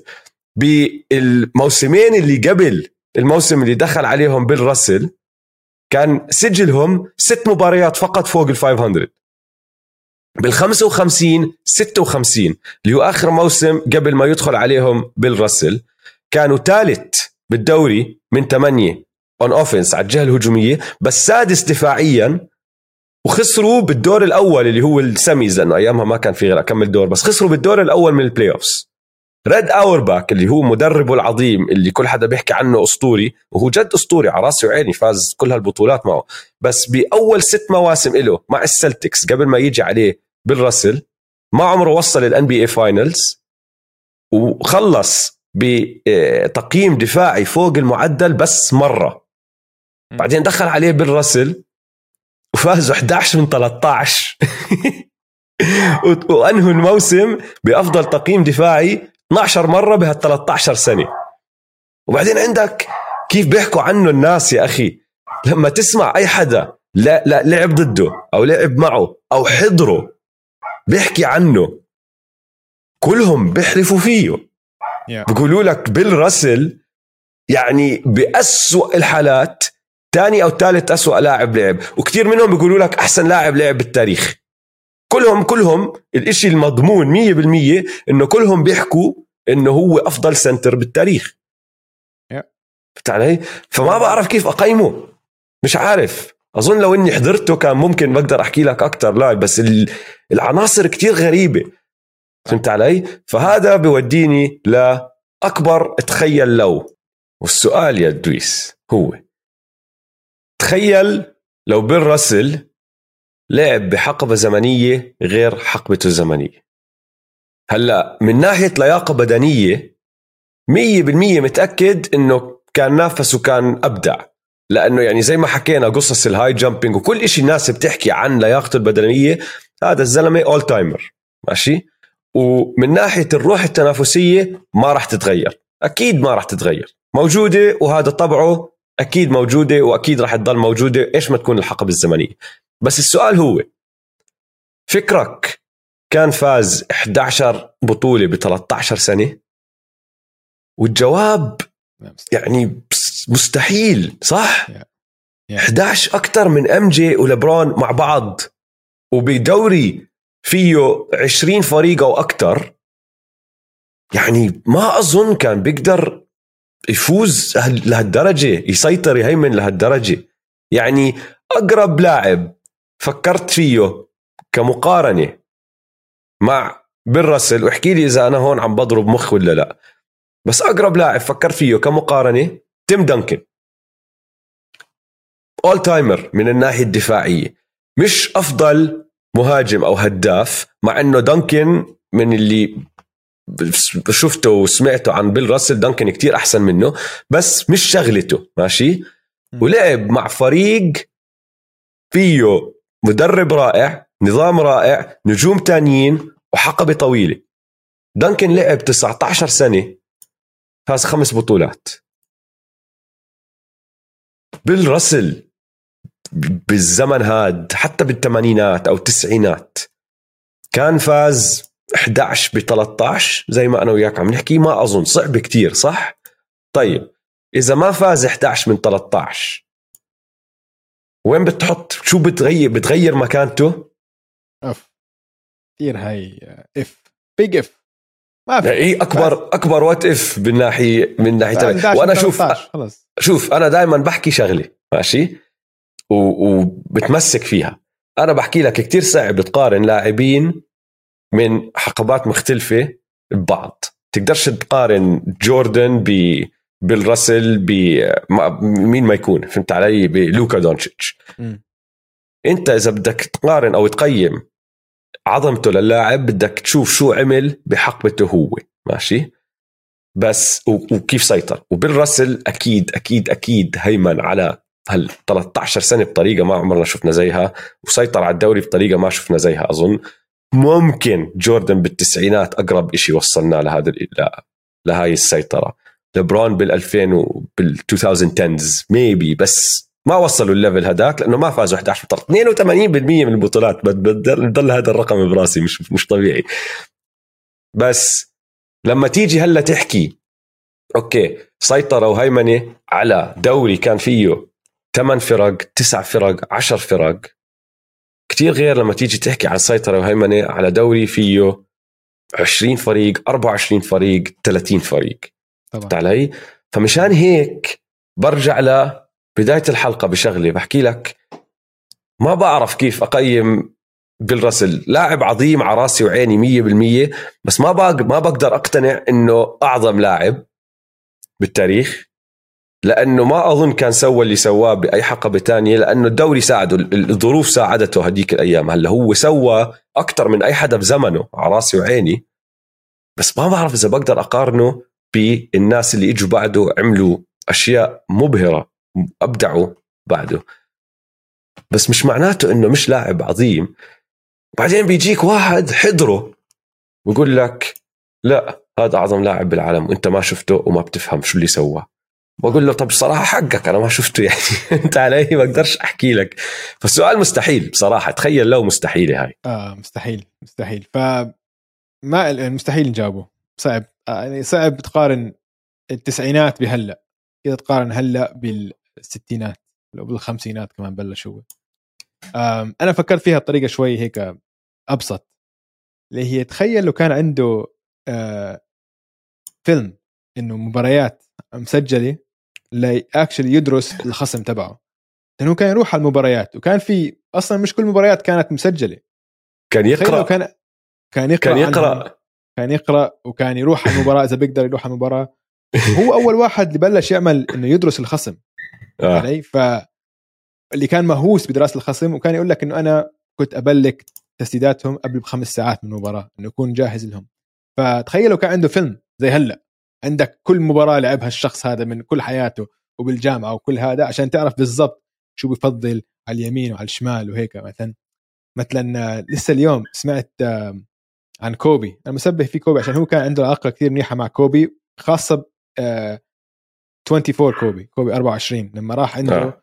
وأخذ منه سأله عن ال leadership style وهيك عشان هو كان بده آه. يتطور ك leader ففي مرة بعد ما ستيف بالدوري هلأ بلش يهبرج إنه خلص إنه عم عم بسلخ ثلاثيات وهيك كوبي كان لسه عم بيلعب فاجى على ال locker room قبل مباراة آه، آه، ضد ال Warriors وعم بحكي هيك بال locker room like I found it هم إنه إيش؟ بقول لهم I found it لقيتها. كان صار له أسبوع عم بيحضر فيلم. ولقى الإشي اللي راح يأثر على ستيف كاري. بقول لهم إنه هم يحكوا له إنه what قال he doesn't like it when you stand next to him. لما توقف جنبه وهو عم بيسدد ما بحبها توقف قدامه وراه بوجهه ما بتفرق. أما لما توقف جنبه ما وفعلا عليه ال attention detail يا أخي. بالشوط الثاني الشوط الثاني دافع عليه وسكر عليه. ف راح تخيل- جنبه. وقف جنبه. فتخيل لو كان بيل راسل عنده هاي ال- فيلم. الفيلم. لو بيقدر يحضر يا أخي برجع بعيد كان يقرأ عنهم. يا جماعة كان يقعد ويقرأ شرح المباريات. وكان يتعلم من هذا الإشي. آه. والله هذا سجل اكمل نقطه هيك سوى هيك. فكان أيامها طبعا ال- ال- تخيل. الصحافة كانت تغطي المباريات بطريقة كتير مختلفة لأنه أنت ما عم تحضرها دائما فثاني يوم ما, ما مش موجودة على التلفزيون. فتاني يوم بيجيك بالجريدة النتائج وفي منهم المباريات مهمة كان الصحافه الصحافة الإعلام يغطوها بطريقة شرح شو صار. مم. كان يقعد يقرأ هذا الحكي. Yep. كان في ال sports almanac أيامها اللي هو كتاب زي موسوعة. عن الرياضة وكان يقعد يقرأ صفحة كل لاعب وشو بيشرحوا عنه شو بحب كيف شو بيعمل وبتعلم من هذا الإشي. فحلوة حلوة كيف جبتها أنت إنه الزلمة هذا عمل كل هذا الحكي ومش موجود مش متاح له إنه يقعد يحضر film study زي ما بيعملوا هلا. تخيل. أقوى لحظة أنا بثمانية من ثمانية هاي مش داخلة مخي ثمان سنين ورا بعض ورا هاي. بعض. لا ولا ولا 11 من أقوى 13 ثمانية كلها بكل مسيرته أقوى لحظة. مش إنه ما كان في depth يعني. 11 من 13 ما في depth. زلمة. بس ضل يفوز. آه أم، طيب أمور مبالغ فيها ومستخف فيها. خلينا نبدأ بالأمور المبالغ فيها لأنه هاي شغلة مش كتير ناس بيعرفوها. اللي مبالغ فيه علاقته مع مدينة بوسطن. ماشي؟ هلأ الناس بالعادة بتفكر ببيل راسل وبتربط بيل راسل مش بس مع السلتكس بس مع مدينة بوسطن. ماشي؟ آه. بس الصراحة هي إنه لمعظم حياته كان يكره بوسطن وكان يكره مشجعين السلتكس. لأنه بكل بكلماته أشياء صارت هلأ رح ندخل فيها. بوسطن مدينة كتير كتير عنصرية. وهو طول حياته عم نحكي كان يتأثر من العنصرية من هو طفل صغير بلويزيانا لصار نجم. هذا دخل على الفريق هاد. وربحهم بطولة من أول سنة. ربحهم 11 بطولة ب 13 سنة. بس مع هيك كان يضل يتأثر من العنصرية الموجودة بهاي المدينة. لما هو دخل على السلتكس بال 1956 كان اللاعب الأسود الوحيد بهذا الفريق. ماشي؟ بس مع هيك ومع إنه صار نجم ومع إنه فاز كل هالأمور هاي كانت الناس يتعاملوا ب- بطريقة كتير عنصرية ببيته. كانوا يجوا لعنده يمسكوا الزبالة اللي برا بيته يزتوها على الجنينة تبعته. كان يرن على التليفون كان يرن تليفونات على الشرطة يجوا يطلع عليه يقولوا له فيش شيء بنقدر نسويه. هدول raccoons اللي عم بيعمل هذا الحكي. مرة بالستينات بأوائل الستينات هو مسافر برا برا المدينة مع عيلته فالبيت فاضي. دخلوا جماعة Bostonians ناس من بوسطن على بيته. كسروا ال- الباب ودخلوا لجوا. دمروا البيت زبلوا فيه كسروا الدنيا مسكوا ودهنوا على الحيطان تبعته تبعت بيته كلمة الانورد بهيك كبيرة. آه. وحتى دخلوا على تخته. يا أخي استعملوا تخته حمام. آه. تخته اللي بينام عليه هو ومرته. وهدول جماهير فريقه.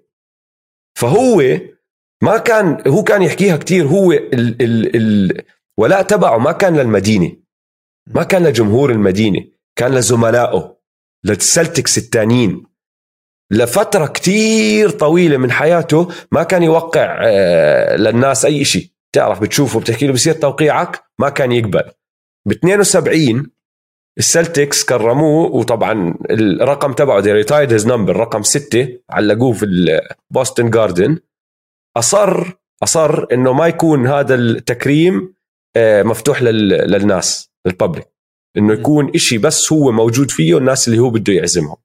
ال Naismith Memorial Basketball Hall of Fame اللي هي صالة المشاهير. ماشي؟ لما دخل عليها ما راح لأنه موجودة بسبرينغفيلد ماساتشوستس.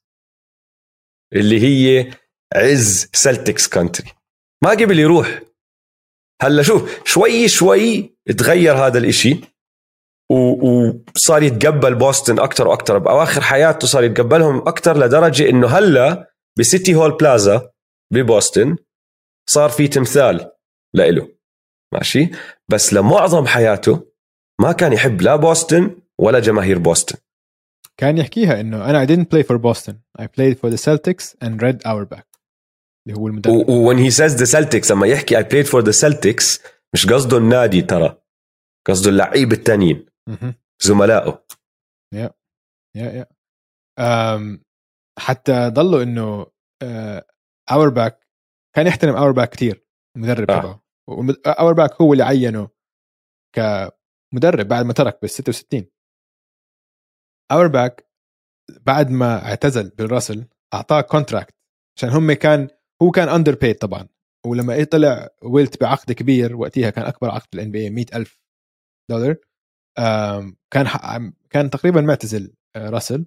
وكان المالك السلتكس يحكي لك إن إحنا ما قدرنا نعطيك أكثر بما إنك أنت تستحق أكثر عشان نحن عم نخسر. إنه ورجاء الحسابات نحن عم نخسر مصاريف ما نقدر نعطيك أكثر من هيك. ف اورباك أعطاه contract مدة 8 سنين بعد ما يعتزل. إنه ما عليه ما عليه وما في داعي يلعب بس إنه حيضله ياخذ راتب. بس بعد أول سنه آه، رفض إنه ياخده. قال لك إنه ما باخذ مصاري أنا ما اشتغلت عليها. وللعلم هو كان إنه حياته ما كان مرتاح آه، ماديا. بالعكس لا. مر ب مر بأوقات صعبة بحياته أه. إنه كان مفلس فلس يعني ما كانش معه ما مصاري. أيامها ما كانوا يربحوا المصاري اللي بيربحوها هلأ. طبعا إنك ما كان- تكون لاعب سلة بالان بي اي ما كانت شغلة إنه أنت على طول صرت مليونير زي هلأ. يا كان شغل عادي. مهم. بعدين طبعا اللي زاد من الطين بله إنه طبعا هو كان كثير طبعا داخل بالحركة ال- حركة المساواة وهيك. فاتضح بالمستقبل بعدين يعني إنه كان ال FBI عندهم مغلف عنه. وكانوا حاطينه إنه كان بالملاحظات إنه كانوا كاتبين إنه هو an arrogant negro who won't sign autograph for white children. إنه هو هذا بال FBI فإنه كان تحت مراقبة هوفر. آه آه. ف فطول عمره كان يكره بوسطن. ضل يكره بوسطن لحد تقريبا لحد ما مات. أخيرا اقتنع إنه بعد ما حطوا تمثال إنه إنه يرجع يزور بوسطن عشان يحضر التمثال. بس هاي بعد ما حكى معه ال mayor تاع المدينة وكل حدا آه، له علاقة بالبوسطن سلتكس وال NBA إنه ترجوه. عشان هو حتى لما قرروا إنه يعتزلوا رقمه. رقم ستة ما راح على بوسطن. تخيل. ف... ال آه، بدي بدي اقلب على خلصت من هذا ولا ولا. في كمان. حلو. لأنه بدي أحكي عن شغلة اللي هي أنت هلأ حكيت عن ال FBI والأمور هاي وبالامور المستخف فيها ماشي؟ آه، أثروا على حركة الحقوق المدنية. في سبب ليش ال FBI كانوا حاطين عينهم عليه. لأنه هو يعني قد ما ينحكى عن هذا الحكي بضل مستخف فيه كثير ناس بيعرفوا على سبيل المثال الصورة المشهورة اللي طالعة من كليفلاند summit ال Cleveland summit يا جماعة لما كان هو وكريم عبد الجبار وكمان تسعة ولا عشرة آه، رياضيين اجتمعوا مع بعض عشان يناقشوا كيف بيقدروا يدعموا محمد علي لما محمد علي كان رافض يروح على فيتنام مع الجيش. وكانوا بدهم يطلعوا بحل ماشي؟ فهاي الصورة كتير مش مشهورة. كلهم قاعدين مع بعض كلهم سود كلهم رياضيين مشهورين عم بيحكوا بهذا الموضوع. بس ما بيعرفوا الناس كتير أشياء تانية سواها. على سبيل المثال لما مارتن لوثر كينج أعطى الخطاب المشهور كتير تبعه اللي هو I have a dream بيل راسل كان واقف معه كان قاعد بالرو الأول آه كان دائما الأول يدعمه. كان. بالصف الأول لأنه كان دائما يدعمه. لما كان يصير آه، اغتيالات للقاده تبعت الحركة هاي تبعت حركة الحقوق المدنية كان يروح يدعمهم. لما كان يصير في آه، نقاشات كبيرة لما كانوا يحتاجوا حدا يطلع بالإعلام ويحكي كان هو دائما دائما دائما موجود بهذا الإشي. فوصلت درجة إنه بال 2011 باراك أوباما اللي كان أيامها رئيس الولايات المتحدة اعطاه اللي بسموه ذا ميدل اوف فريدم More than any athlete of his era, Bill Russell came to define the word winner. And yet, whenever someone looks up at all six nine of Bill Russell and asks, Are you a basketball player? He says, No. He says, That's what I do, that's not what I am. I'm not a basketball player, I am a man who plays basketball. Bill Russell, the man, is someone who stood up for the rights and dignity of all men. And I hope that one day, that in the streets of Boston, children will look up at a statue built not only to Bill Russell, the player, but Bill Russell, the man. Bill Russell can reflect with pride on helping change the culture of a sport and the course of our nation.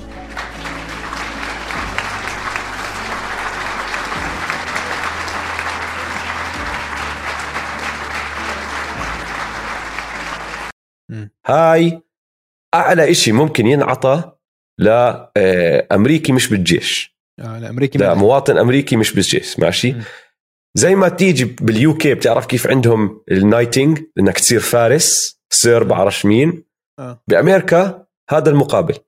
آه. وأعطوه إياها مش عشان أي شيء سواه على الملعب أعطوه إياها عشان كل شيء سواه برا الملعب. طبعا. فهاي شغلة مستخف فيها 100% اللي هو أثره على حركة الحقوق المدنية الأمريكية. وكل شيء طلع من وراها. 100% أم آه. أنا آه. عندي شغلة خلصنا من الأمور المستخفيه أنا عندي شغلة. لا أنا عندي كمان تنتين سريعات إذا بدك. آه كمل إذا- عشان أنا عندي كمان آه. ثلاثة. حلو. حلو. فامور مستخف فيها تاني بدي أرجع للملعب وللسلة. مستخف بقديش كانت طريقة الدفاع تبعته فريدة من نوعها؟ وحكيت عنها ببداية الحلقة لما حكينا عن طريقة لعبه بالجامعة. أه، بس بدي أرجع أعيدها لأنه بيل راسل الطريقة اللي كان يدافع فيها ك center أقرب على اللي بنشوفه اليوم بس هو كان يسويها بالخمسينات وبالستينات. والإشي الثاني اللي بنحكى وبنذكر كثير بكل المقابلات عنه اللي هو كيف كان يستعمل ال block ات كطريقة يبدأ فيها ال fast breaks. الزلمة كان من النوع اللي بيقدر يبلك أي حدا. كان رائع بال blocking زي ما حكينا أكثر من مرة. بس مش بس كان يبلك ويشمط الطابة يطلعها على الصف الثالث ولا اللي هو كان يعرف يتحكم بال block إنه أول ما ت... أول ما تطلع الطابة من إيد المهاجم يعرف هو بالضبط وين المد... ال- الزميل تبعه اللي طالع ال fast break. يطلع يشمط ال block وال block يكون pass. ويبدأ فيه ال fast break. وهاي كمان بتقدروا تشوفوها يا عالم بال videos على يوتيوب. إذا رحتوا حطيتوا آه، راس آه، بيل راسل blocks بتشوفوا كيف كان يتحكم بال block ات وكيف كان نرجع لطريقة الدفاع الفريدة من نوعها كان يترك المدافع الزلمة تبعه المهاجم اللي هو عليه ويروح يشوف وين هذاك جاي يستناه يقوم يشمط block ال block بوديك لل fast break. فهاي كمان كتير مستخف فيها الشغلة لأنه بعده حتى بالستينات وبالسبعينات وبالثمانينات وبالتسعينات وحتى بداية الألفينات كانوا ال centers لسه يلعبوا بالطريقة القديمة. مهم. اليومنا الحالي هلا صرنا نشوف التغيير. ما صار في space and pace era وصاروا إيه، يشمطوا ثلاثيات وهيك. فهاي واحدة وآخر شغلة مستخف فيها. ال- البطولتين اللي ربحهم كبلاير كوتش تعرف قديش صعب تربح بطولة كمدرب ولاعب بنفس الوقت؟ يا أخي قعدت أفكر فيها. تخيل حالك قاعد ترسم الخطط الهجومية. وبتعطي تكتيكات وخطط دفاعية وقاعد تحسب الدقائق اللي كل لاعب لعبها وانت عم بتقرر مين يطلع ومين يدخل قاعد بتناقش مع الحكام قاعد بتعطي دعم معنوي لكل لعيبتك قاعد بتركز على الخصم وشو عم بيعملوا بس بنفس الوقت قاعد تلعب كمان. و- وكان هو بتعرف إنه هو أول مدرب أسود درب بواحد من الدوريات الكبيرة. هو مش أول مدرب أسود بأي رياضة أمريكية بس بالرياضات الكبيرة كان الأول. فكل العين عليه العيون دائما عليه زي ما أنت حكيت لما خسر الم- الموسم الأول تبعه نزلوا فيه الناس. أسود بيقدرش يعمل هيك وبيقدرش يعمل. انت تخيل فاز ثل- ثلاث سنين كان مدرب ولاعب فاز بطولتين فيهم وبكل مباراة في الموسم قاعد بيعمل كل هدول الأشياء. بعدين بيروح بتدرب مع اللعيبة بس كمان بدرب يعني مش مش معقول مش معقول. كتير مستخف بهدول البطولتين. بالضبط. عشان انه كان آه هاي بتجيبني لنقطتي أنا إنه هو أول واحد كان مهووس بكرة السله كان يحضر لل آه يعمل سكاوتنج للخصم أفضل من أي واحد تاني. وهو آم اعتزل مش عشان جسمه بلش ينهار عشان ذهنيا تعب. قال لك إنه أنا هلأ ما عندي نفس ال ال الإرادة إنه أدرس الخصم زي ما كنت عم بدرس. عشان إنه ربح 11 من 13 زهق يمكن. زهق؟ أظن زهق. جسديا كان آه، بدنيا كان جاهز يلعب. بس ذهنيا قال لك إنه خلص إنه وأنا عارف إنه ما كنت بدي ألعب إذا أنا ما عم بعطي ال maximum تبعي. عشان هيك هو اعتزل لما كان على ال top وما رجع. قال لك إنه أنا خلص لهون عشان تعبت هلأ. ذهنيا آه. تعبت. وأكيد زهق من كل الانتصارات آه شغلة تانية. وبتنربط باللي كنا عم نحكيه هلا انه هو كان جد عبقري كره سله تعرف كيف لبران لما يسالوا آه هلا آه معل... آه صحفي يسالوا عن بعض المباريات بتذكر The start of the fourth, I think they cut it to 14. Um, do you have any idea what happened there? what happened. Um, we ran him the first possession. We ran him down all the way to two on the shot clock. Marcus Morris missed a jump shot. Followed it up. He got they got a dunk. Uh, we came back down. We ran a set for Jordan Crawford. I mean Jordan Clarkson, and he came off and missed it. They rebounded. Um, and we came back on the defensive end and we got a stop. They took it out on the sideline. Jason Tatum took the ball out, threw it to Marcus Smart in the short corner. He made a three. We come back down, missed another shot. Tatum came down and went 94 feet, did a Euro step, and made a right hand layup timeout.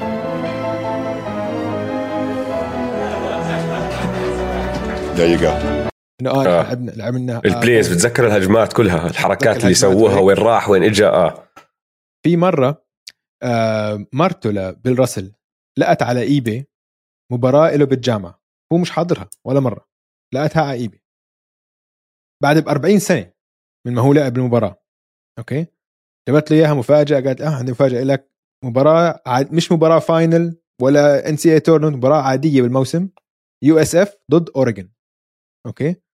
وهو عم بيحضر المباراه متذكر كل بلاي مش معظم البلايز متذكر كلهم. كل لعبة. مرته ما كانت متفاجئه عشان مرته عايشة معه عارفه إنه هو عبقري مهووس هيك تسلي بس إنه لما حكاها للمقا... حكتها للمقابلة الصحفي انجن معقول؟ قال كل وحدة بعدين لما سألوا قال له ازسترو قال يا بس هالأيام بطلت هيك هلأ عم بختير وهلأ اي ريمبر موست اوف ذم نوت اول تخيل مان تخيل. أنا مش متذكر آه، ولا مش لعبة من النهائيات بتذكر لعبتين ثلاثة بس من نهائيات هلأ قبل شهرين آه، كان عبقري بكل معنى الكلمة يعني. هذا كان مخ سله مخ كرة سلة يعني.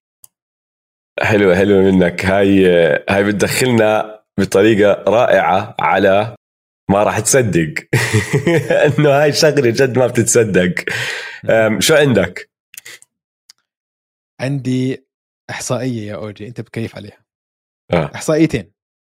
أول شيء إنه ب 13 موسم فاز خمسة MVPs 12 All-Star بس ولا مرة كان هداف الفريق. هاي ممكن تفاجئ آه. بعض الناس. آه. بس اللي جد ممكن حقيقة لا تصدق طيب؟ إنه سجله بمباريات إقصائية اللي إذا المباراة تخسر بتروح.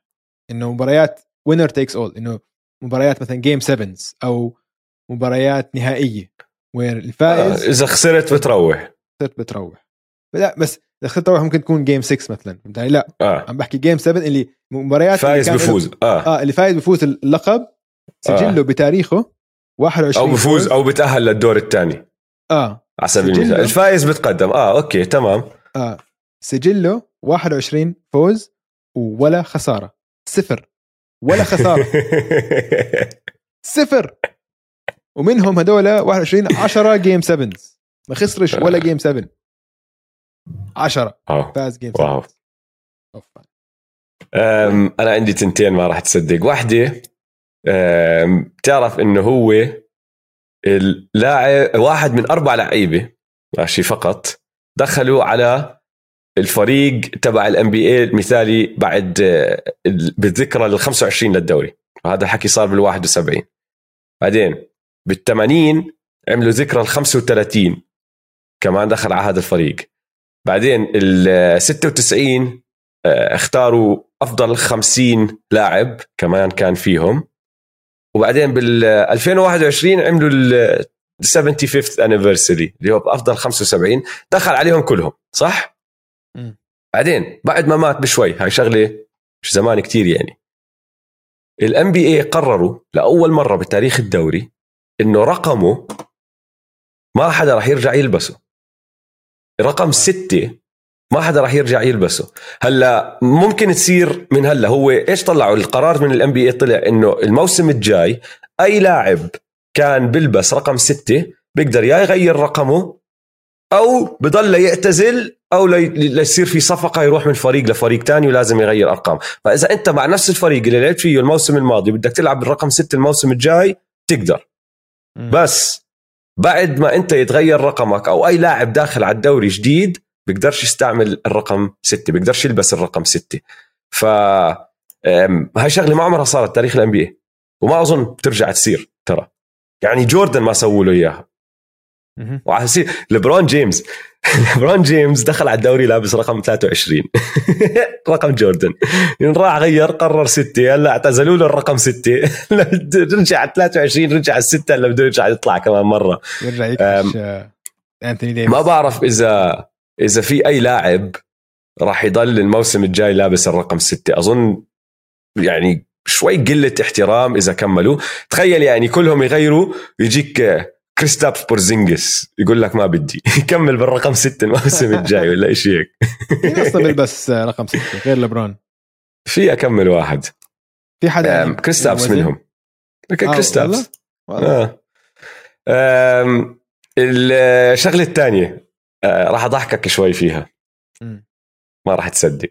في قصة مشهورة عن الدرافت تبع بيل راسل.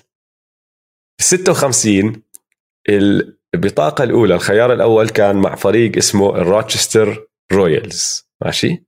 وكل حدا كان عارف إنه الخيار الأول لازم يكون بيل راسل. lock. تعرف لما يكون عندك lock خلاص معروف. راسل كان lock. الرويالز راحوا أخذوا واحد اسمه سيهوجو جرين. السلتكس كان عندهم البطاقة السادسة وراحوا آه راحوا تاجروا بلاعبين ليطلعوا للمركز الثاني. وكيف أقنعوا الرويالز إنه ما ياخذوا بالراسل بالبطاقة الأولى؟ ريد اورباك طلع لك بخطة. راح عند مالك السلتكس. أيامها كان واحد اسمه والتر براون. والتر براون كان مالك إشي اسمه ال Ice Capades ماشي؟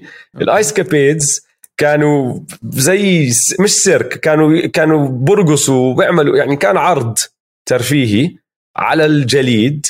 كتير كتير كتير كان مشهور أيامها. بيروحوا متنقل عرض جليد متنقل بيروح على أكثر من محل بأمريكا. وكانوا يجوا يحضروا ال Ice Capades الناس أعداد الناس اللي كانت تروح تحضر العروض تبعتهم أعلى من مباريات MLB Major League Baseball وانت عم تحكي عن أيامها لما كان ال Major League Baseball لسه بقيمته فهمت علي؟ بس ال Ice Capades كانوا كتير يجيبوا الناس يجلبوا يجلبوا الانتباه. فراح ريد اورباك عند المالك والتر براون قال له اسمع رن على روتشستر وإحكي للس هاريسون اللي هو مالك الروتشستر رويالز إنه أنت راح تسمح لل Ice Capades يعملوا ست عروض إنه أسبوع كامل بملعبهم السنة الجاي إذا ما أخذوا راسل بال number 1 pick. هذاك كيف؟ لأنه شاف فيها مصاري. قال لك تمام.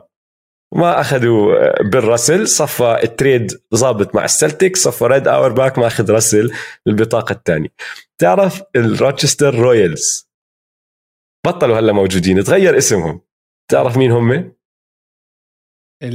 هم صاروا كانساس سيتي رويالز بعدين بعدين صاروا ساكرامنتو كينجز فاللي موتني ضحك إنه ال Kings be Kingsing من ال 56 ما آه، موتني موتتني الضحك لما قرأت هاي القصة لهم 70 سنة بخبصوا ال draft. 70 Kings be Kingsing Kingsing أم، اخر آخر آه، ما راح تصدق سريع كتير.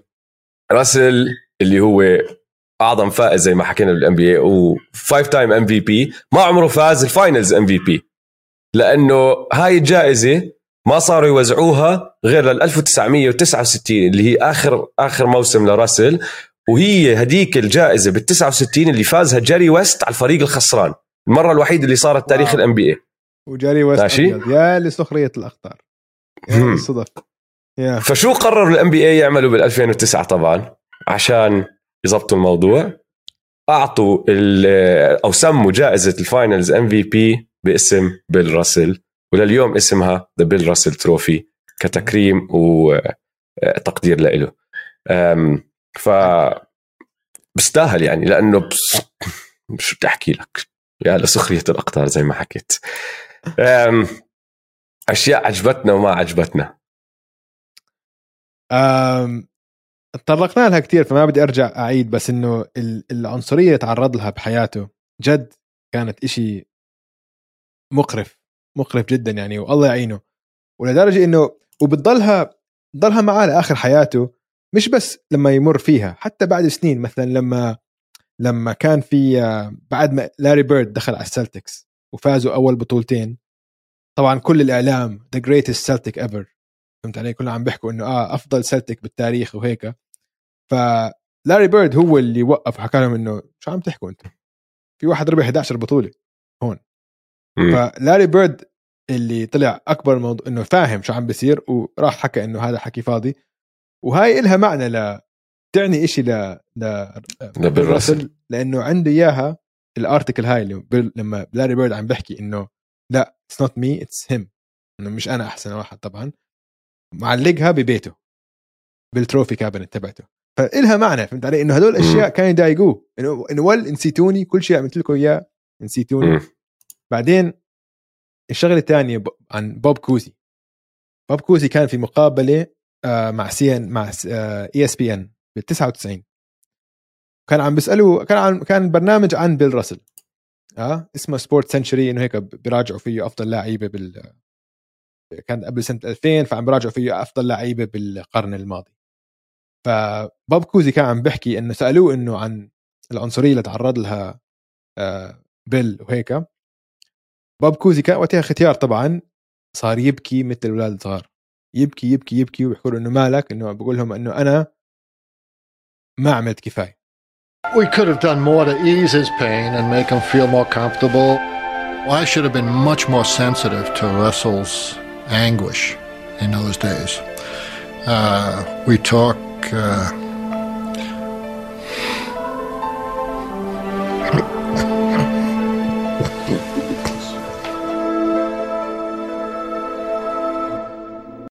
انه وقتيها كنا بالعكس انه اه انه نتعامل معها إنه آه بس إنه إنه خليك خليك منهم وهيك بس ما كنت عارف قديش هاي شيء مؤلم وشيء قدر. وأنا بطريقة غير مباشرة كنت متقبل الموضوع. إنه آه إنه بتحمل. آه متعود. على هيك حكي يعني. فصار يبكي إنه بآخر حياته من أكبر ندم حياته إنه هو ما ساعد زميله أكثر بهذا بوقت بالأوقات الصعبة وقتها. آه. هاي أشياء إنه مؤسفة كانت بحياته. أم، أنا عندي أكمل قصة أم، مضحكة شوي. خلينا ننهي الحلقة بطريقة شوي إيجابية. لأنه في كتير قصص عن بيل راسل. ويا جماعة إذا بتروحوا بتحضروا له فيديوهات حتى لما كبر بالعمر مرات كتير بضحك يعني. مرة كان تشارلز باركلي قاعد بقدم له بقدم جائزة وعم بيحكي عنه بتلف الكاميرا. يكون بالرسل قاعد بتطلع عليه بيرفع له إصبع نص ثانية Mr. Bill Russell, thank you.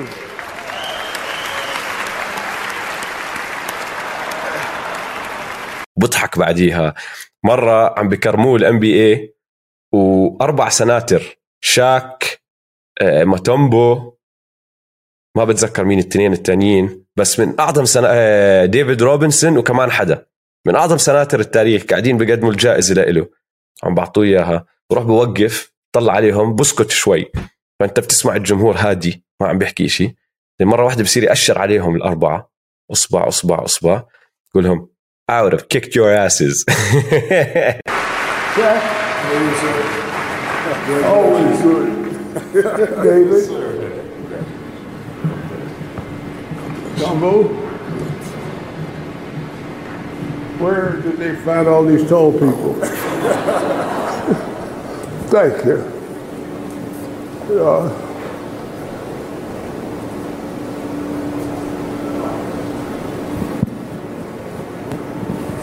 I would kick your ass.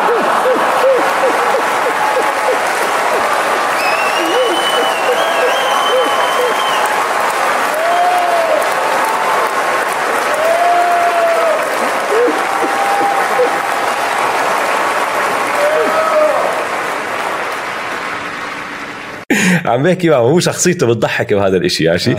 في كمان قصة حلوة حبيتها بتورجي جزء تاني من شخصيته. فيه شوية pettiness فهمت علي؟ آه، وبتضحك. فعلى سبيل المثال ريد اورباك بقول لك إنه مرات لما كانوا يتدربوا السلتكس راسل خلص بزهق من ال- ال drills بزهق من التمارين اللي عم بيعملوها وكان على حكي ريد اورباك he would ruin practice كان يخرب التمارين. لأنه بكل تسديدة بتقرب عليه كان يشمطها بلوك فهداك يضطر يروحوا قول له أنت روح الله معك. عشان باقي اللعيبة والفريق يتدربوا. لأنه كان عم ببلك كل إشي. ما بيسمح لأي إشي يقرب عليه. خلص. حط بع- بعقله إنه أنا مش مبسوط اليوم. تعرف كيف بيقولوا لك يا لعيب يا خريب؟ هو كان يا لعيب يا خريب. فولت انت حكيت عن عقد ولت وقع عقد بسوى مئة ألف دولار. ماشي؟ راسل بنرجع هاي بترجع بتربط مع شغلة ال- العدائية التنافسية اللي براس اللي براسه إنه أنتم عم بتكبروا من الموضوع هذا مش جدي الزلمة. ماشي؟ فإيش كان يعمل مرات؟ ينقهر لما كانوا يعطوا ويلت أشياء أو يجي اهتمام زايد اللي هو.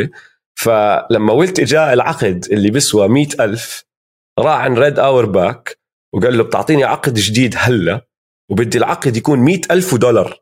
واحد. بس عشان يحكي إنه هو عم بيجي أكثر. من ويلت حقه 100% أم، مرة دخل ويلت على لما أول ما دخل ويلت على الدوري قرروا يصوروهم الاثنين مع بعض. راسل كان طوله 6'10 ويلت أطول منه. طوله 7'11 فويلت إيه، فراسل مش عاجبه إنه بالصورة هاي ويلت طالع أطول منه. راح حكى للم- للمصور ما بقبل إنه تصورنا هاي الصورة لازم تصورنا ونحن إيدينا مرفوعين. لأنه ال wingspan تبع راسل أعلى من تبع ويلت فلما يوقفوا إيديهم مرفوعين بصفي أصابع إيه، راسل طالعين فوق أصابع ويلت ببين هو أطول بشوي. ما قبل قال له ما بتصور هديك الصورة يا بتصورني ونحن إيدينا مرفوعين يا ما راح نتصور. هذاك قبل طبعا وصوروا. و- وآخر قصة هو تعرف على كريم عبد الجبار لما كان عمره 14 سنة كريم ماشي ولآخر حياته كانوا الاثنين كتير قراب على بعض وحتى آه. بعد ما توفى كريم كتب أكمل شغلة عن ويلت كتير حلوة آه وكريم تعلم كتير. في السبستاك قرأت تمام آه. آه. كريم كتير تعلم من ويلت إيه من آه، راسل عفوا إنه ح- ال- ال- الشغلات اللي سواها برا الملعب ما عم بحكي بس كلاعب سله كرجل تعلم كان قدوته ماشي أول مرة تعرف عليه كانوا عم بيلعبوا السلتكس أو عم بتدربوا السلتكس بملعب مدرسة كريم بنيويورك لأنه هم راح يلعبوا هناك. وكان الملعب قريب على الأوتيل وقريب على ال- الملعب اللي راح يلعبوا فيه فقرروا يتدربوا هناك. ودخل كريم هناك شاف السلتكس بتدربوا وقعد. فطبعا كريم أيامها كان لسه لسه اسمه لو ألسندور بس معروف إنه هذا راح يطلع لاعب رائع حتى بعمر ال 14 الكل عارف هذا مستقبله باهر فريد أورباك بده يعرف كريم على راسل. عم بحكي مع كريم وراسل قاعد على على ال bench بال bleachers وقاعد وعم بقرأ جريدة. فريد اورباك بيحكي لراسل تعال تعال بدي أعرفك على هذا الولد. نزل هيك الجريدة طلع عليه بقول له I'm not getting up to meet some kid. إنه من كل عقلك بفكرني راح اقوم آجي لعندك عشان أتعرف على ولد صغير هذاك واقف بيقول لك كان بده الأرض تبلعه. فهمت علي؟ إنه ليش آه. هذا اللي بخوف هيك عم بيعمل فيه صفى هو وكريم صفى ريد اورباك بيقول له يا زلمة هذا he's sourpuss sometimes عادي مرات هيك بيكون منكد. تعال معي. راح عرفوا عليه. ولما عرفوا عليه تمام كل شيء تمام. وراسل سماه kid hey kid ومن يومها لآخر يوم بحياته هو بسمي كريم عبد الجبار kid لما صار كريم عمره بالسبعينات والثمانينات كل ما يشوف راسل قدام ناس ب award ceremonies وين ما يكونوا بسميه kid ضلت معلقة. فقصص هيك حلوة بتضحك من شخصية بيل راسل بتورجيك ال- الجزء الثاني من من شخصيته بصراحة. حبيت أشارك لك كان كان معروف إنه عنده من أحلى إنه كان ضحكته. هيك آه. بشوش كثير آه. يحكوا عنها كثير آه. ناس آه اللقطة يا دويس اللقطة أنا وياك اتفقنا عليها بسرعة آه. ما كان في ما, ما كان في أظن نقاش ما في نقاش مم. اللي هي صورته المشهورة يكون لابس حاطط إيديه على وجهه وهي close up على وجهه ولابس ال 11 خاتم. لابس خاتم على كل إصبع وقد ما عنده خواتم الزلمة في إصبع حاطط عليه خاتمين واو أكبر فائز بتاريخ الرياضة. 100% إن شاء الله عجبتكم حلقة بيل راسل. تابعونا على مواقع التواصل الاجتماعي. إيش إيش بحكي أنا؟ آه. بس. آه. إن شاء الله عجبتكم حلقة بيل راسل. لا تنسوا تتابعونا على مواقع التواصل الاجتماعي at m2m underscore pod وتابعوا حسابات استوديو الجمهور at استوديو الجمهور. يلا سلام. يلا سلام.